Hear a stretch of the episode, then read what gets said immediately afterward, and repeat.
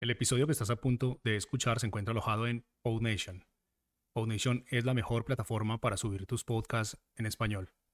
Puedes visitarnos escribiendo en español en el navegador www.podnation.co. Ahora sí, vamos con el episodio.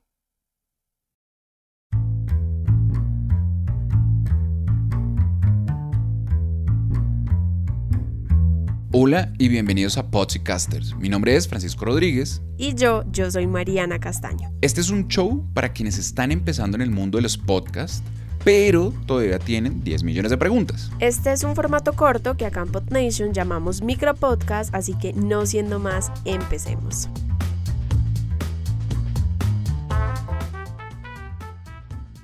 Queridísimo Francisco y oyentes que estarán haciendo en este momento, los invito a poner su atención en este podcast, además porque Francisco, yo estoy muy contenta porque tenemos un invitado internacional, mejor dicho, este podcast se puso pinchado, se puso elegante. Se trata de Jaume Struch, o no sé, Jaume, eh, qué pena pues yo acá toda colombiana, ¿cómo se pronuncia tu apellido? Bueno, tanto el nombre o el apellido no lo has dicho bien. Es, es, que, claro, es, un poco extraño porque es catalán. Sí. Y es, eh, ah, es correcta, lo correcto es Jaume Astruc. Ah, no, no. O sea, nunca, nunca le hubiera dado a eso. Vale, pero, pero no te preocupes porque muchos amigos eh, de aquí de España que no son catalanes me dicen Jaume Struch también, o sea que no pasa nada. No me, no me enfado. Ok, bienvenido, bienvenido a Casters. ¿Cómo vas?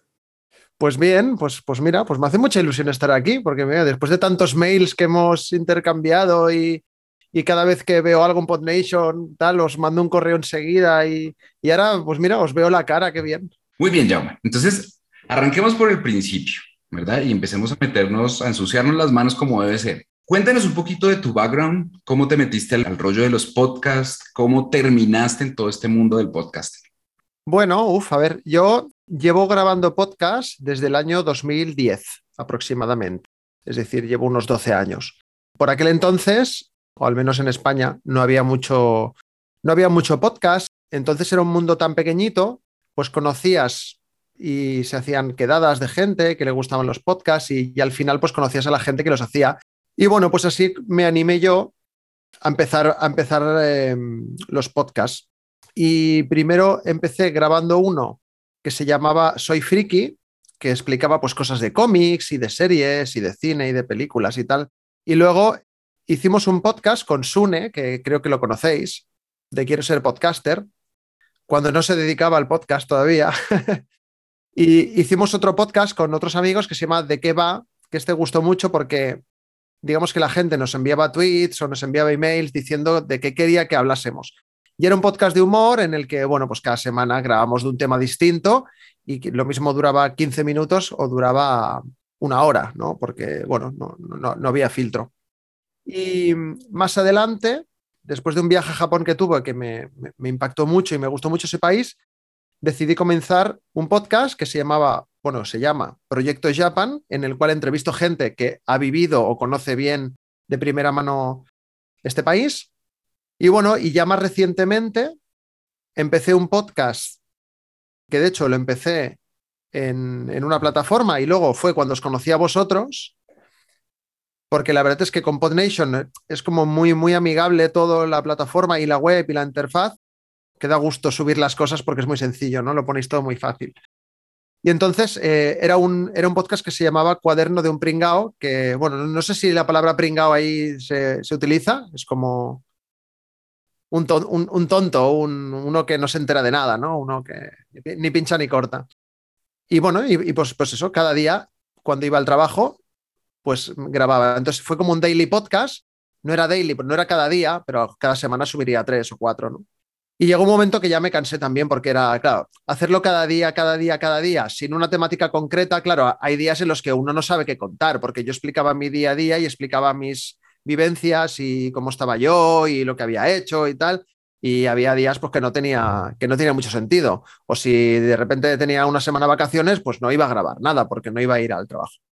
Y entonces se me ocurrió hacer algo similar partiendo de esa base de contar cosas muy de opinión personal, que hasta ahora no lo había hecho, y se me ocurrió el podcast que tengo ahora, que es el de Muy Buenas, que este ya lo, lo, lo comencé directamente con vosotros en PodNation. Y bueno, pues es una mezcla de opinión personal sobre temas que me interesan, pues son pues, de productividad, de, de finanzas y cosas así.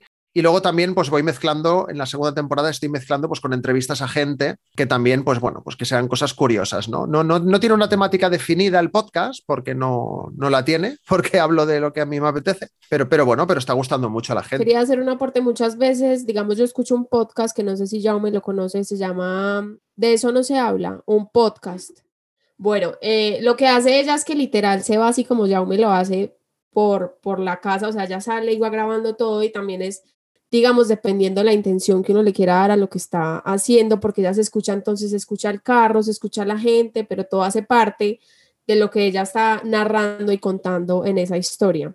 Entonces, yo sí quisiera que volviéramos a, ese punto y explicarle a la gente como es que muchas veces la gente no, no se mete a hacer podcast porque dice, no, es que yo no tengo micrófono, yo no tengo esto. ¿Cómo empezaste tú grabando con tu celular? Y digamos, cuéntanos también qué equipos tienes ahora.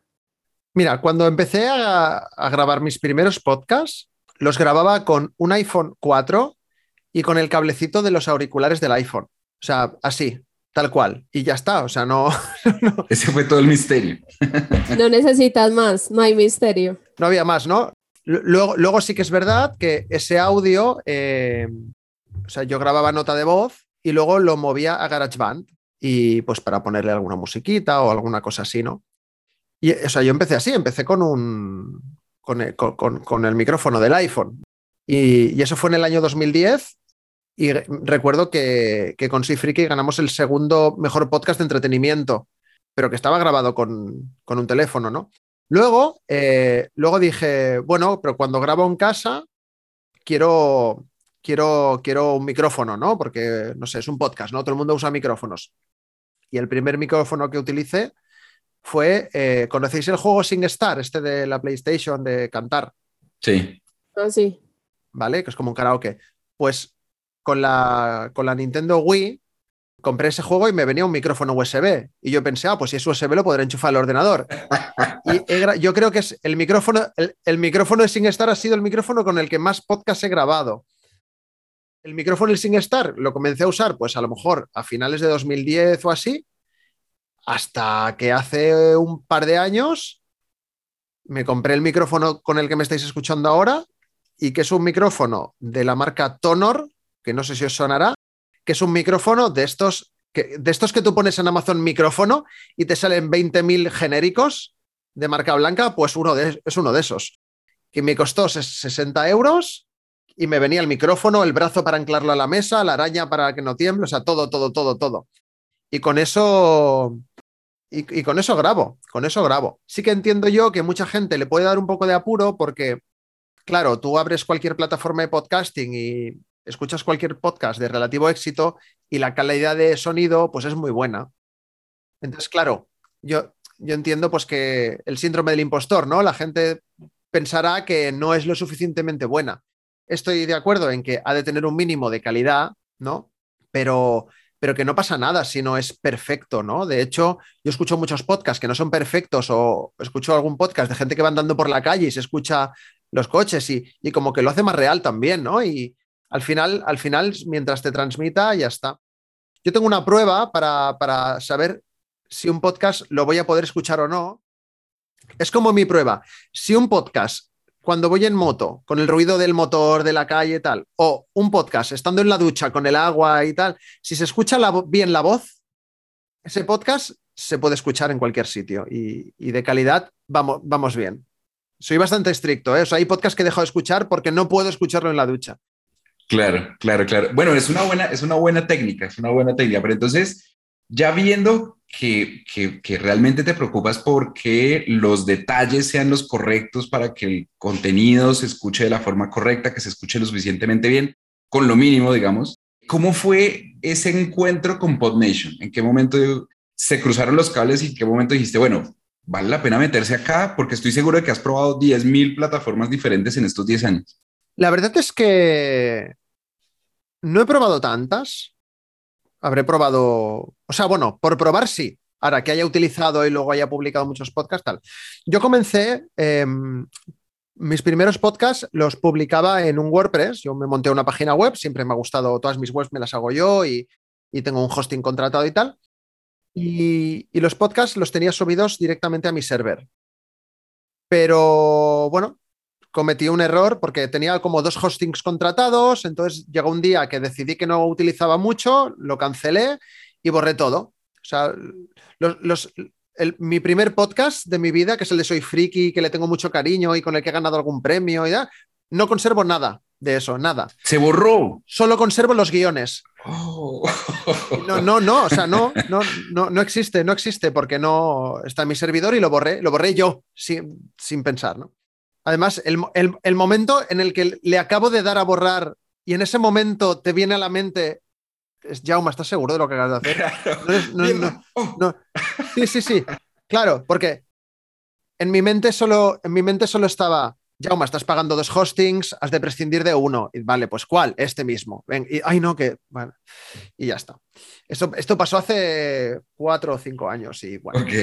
Luego estuvo mucho tiempo em, utilizando otra plataforma y luego, no sé cómo, descubrí PodNation.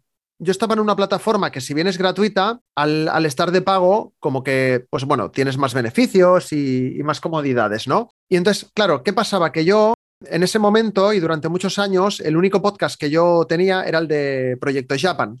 Pero en el momento en el que me pongo a hacer más podcasts, como el de Cuaderno Pringao o el de Muy Buenas o es en ese momento en el que, claro, en la plataforma en la que yo estaba antes de estar con vosotros, tú para, para poder ser podcaster y poder subir lo que quieras y tener ciertos beneficios y comodidades, has de pagar una cuota mensual, que tampoco es algo desorbitado, eran 7 o 8 euros, pero es por cada podcast.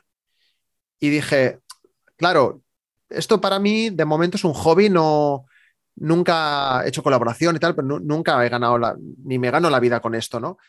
Y digo, y, claro, yo estoy en un momento en mi vida también en el, que, bueno, estoy intentando controlar más, ahorrar más, para, pensando en el futuro, ¿no? Y dije, claro, si quiero ahorrar, no puedo permitirme gastarme 30 euros al mes por publicar un episodio del podcast al mes. No, o sea, no, no, no me sale rentable, es, es, inviable.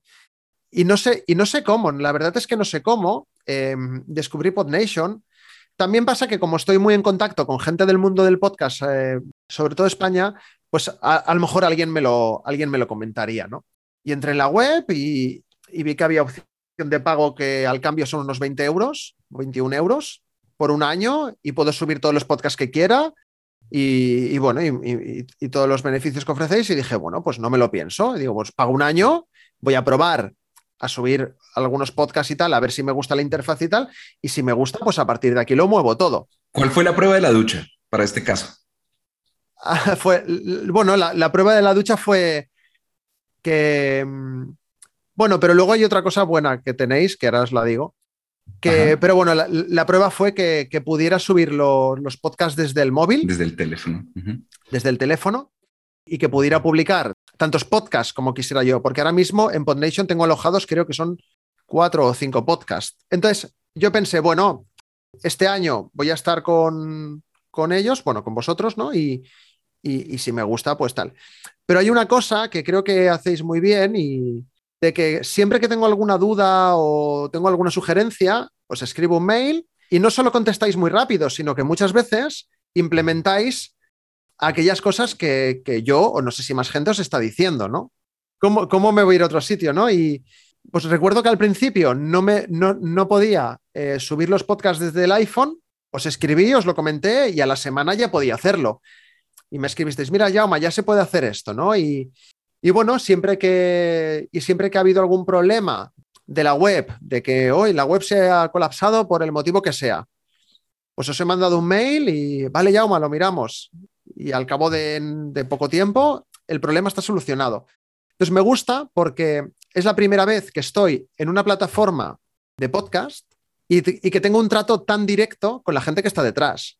Creo que más allá de que Podnation sea más económico que otras plataformas, pues que habrán motivos varios para que eso sea así, pero más allá de eso, claro, yo, yo lo que buscaba era un hosting para mis podcasts, que yo los pueda subir a un sitio seguro y que si tengo algún problema o alguna duda o sugerencia, pues, pues que tenga un trato más directo. Y eso con Podnation lo tengo. Entonces, hay momentos en los que os mando un mail, me contestáis rapidísimo y a veces pienso, esto no se, o sea, esto, esto no se paga con dinero, o sea, esto es, esto es maravilloso porque a veces me ha pasado de que, oye, pues he tenido un problema con un programa de podcast que no le está apareciendo a la gente, no sé qué, y en otras plataformas me han contestado las dos semanas. Entonces, bueno, yo entiendo que a lo mejor otras plataformas son, llevan más años y son más grandes y tienen más faena, pero claro, pero para mí lo importante es mi podcast, no la faena que tú tengas. Y una cosa que, que, además, como, como ya te digo, ¿no? Pues como estoy mucho en contacto con, grupos de podcast y tal, y, y, compartimos estas cosas, hace poco, o hace un mes, no sé, os, os escribí un correo diciendo, oye, las estadísticas que ofrecéis, claro, yo veo que hay miles y miles de descargas y muchas que son de Estados Unidos, y claro, no, claro, yo muy contento porque yo veo que de repente tengo miles de descargas, pero es que no, no es creíble porque ¿quién me va a escuchar de Estados Unidos? Un podcast en catalán, ¿sabes? O sea, no, no tiene sentido o, en castellano, da igual, ¿no? Y entonces me contestasteis, no, porque son los bots, porque son, son robots que se dedican a analizar si hay episodios nuevos y eso se cuenta. Y un, un mes después habéis implementado en las analíticas que se puede separar lo que son bots de lo que no son bots, ¿no? Y se lo comentaba el otro día a algunos compañeros podcasters y me decían, ¡buah, pero qué maravilla! O sea, ojalá todas las plataformas ofrecieran eso, ¿no? Y, otro amigo decía, pero, pero ¿por qué? Pero ¿por qué ofrecen las dos cosas, no? O sea, que te quiten los bots y que te digan tus escuchas reales. Y digo, bueno, pero pues tengo más, más información, o sea, me interesa también saber cuántas veces se está analizando mi podcast, ¿no?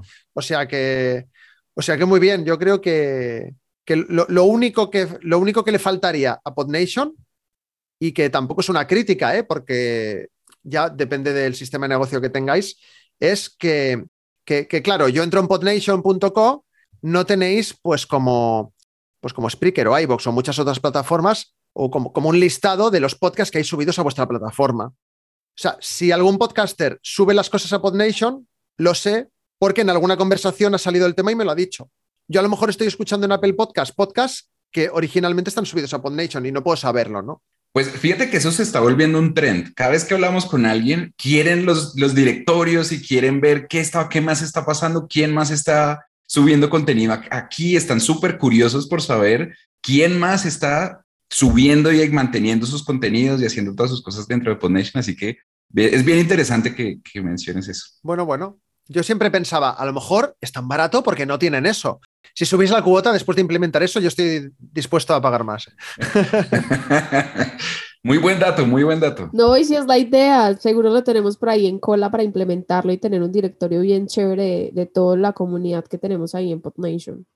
Bueno, y ya vamos con una pregunta importante. Una última, una última. Y es que viendo, viendo que llevas 10 años, viendo que llevas cuatro podcasts encima y que tienes más ideas y que estás metidísimo en todo el mundo del podcast, hay una pregunta permanente y cruzada por absolutamente todo el mundo, ¿verdad? Y es, ¿cómo lograr monetizar de una forma efectiva? ¿Tú cómo lo has logrado en alguno de los podcasts hasta ahora?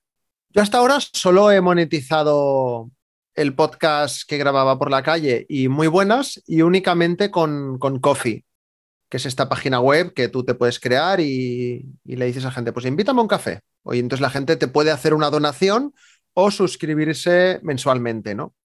No sé si considerarlo monetizar, al final sí, ¿no? Porque la gente te está dando, te está dando dinero, ¿no? Pero yo creo que esas donaciones son cosas muy puntuales, ¿no? Yo creo que monetizar un podcast para mí sería pues tener unos ingresos fijos al mes, porque hay gente que está suscrita a mi podcast, en este caso si fuese un podcast premium, que es lo siguiente que quiero probar con, un podcast de otra temática.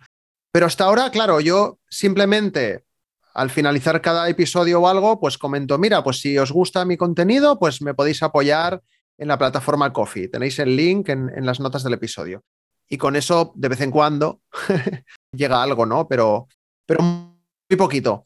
También es verdad, pues, pues claro que no, hago una publicidad agresiva de eso, ni, ni a día de hoy estoy intentando de manera proactiva ganar dinero con el podcast, ¿no? lógicamente es una opción que la tengo y está ahí. Y si, y si alguien dona, pues oye, le, agradezco, doy las gracias y, todo eso me lo voy guardando pues para, bueno, en un futuro comprar equipo. Pero creo que, este sistema de, de, donaciones puntuales, a no ser que tengas miles y miles y miles de seguidores, que no es mi caso, yo creo que no es una buena manera de monetizar un podcast como tal, sino más bien una manera de, que la gente pueda apoyarte puntualmente y mostrarte su, apoyo y, que lo que haces les gusta. Me gusta pensar así porque al final yo los episodios de muy buenas de mi podcast, yo los voy a hacer, tanto si la gente me dona algo como si no. Bueno, creo que hemos llegado al final de esta oh. entrevista. Eh, muchas cosas por aprender de Jaume. Muchas gracias por el, el, señor de los podcasts, el hombre de los podcasts. ¿Cuántos podcasts, Dios mío? Como ocho podcasts, ahí contamos bajito. Nada, no sé si quieren decir algo más antes ya de cerrar. Obviamente, pues recomendarles los podcasts de Jaume para que los escuchen. Aquí los vamos a dejar en las notas del episodio. No sé, Jaume, si tú quieras decir algo más. Esto lo está escuchando mucha gente. O la despedida en catalán. O la, una despedida en catalán, sí, qué chévere. Nos moltas gracias y bona nit. que creo que se entiende ah, igualmente, ¿no? Sí, sí, sí, se entiende. Sí, lo entendimos re bien. No, muchas gracias por, por invitarme, me ha hecho mucha ilusión. Em, y nada, pues cuando, cuando queráis eh, charlar más de podcast, pues yo encantado. Seguro que sí. De nuevo, Jaume, millón de gracias por tu tiempo, por contarnos todos estos temas, tu experiencia. Seguro que se nos quedaron mil historias en, en el tintero y seguramente vamos a volver a charlar, de eso puedes estar seguro. Pero efectivamente, por ahora, gracias por todo.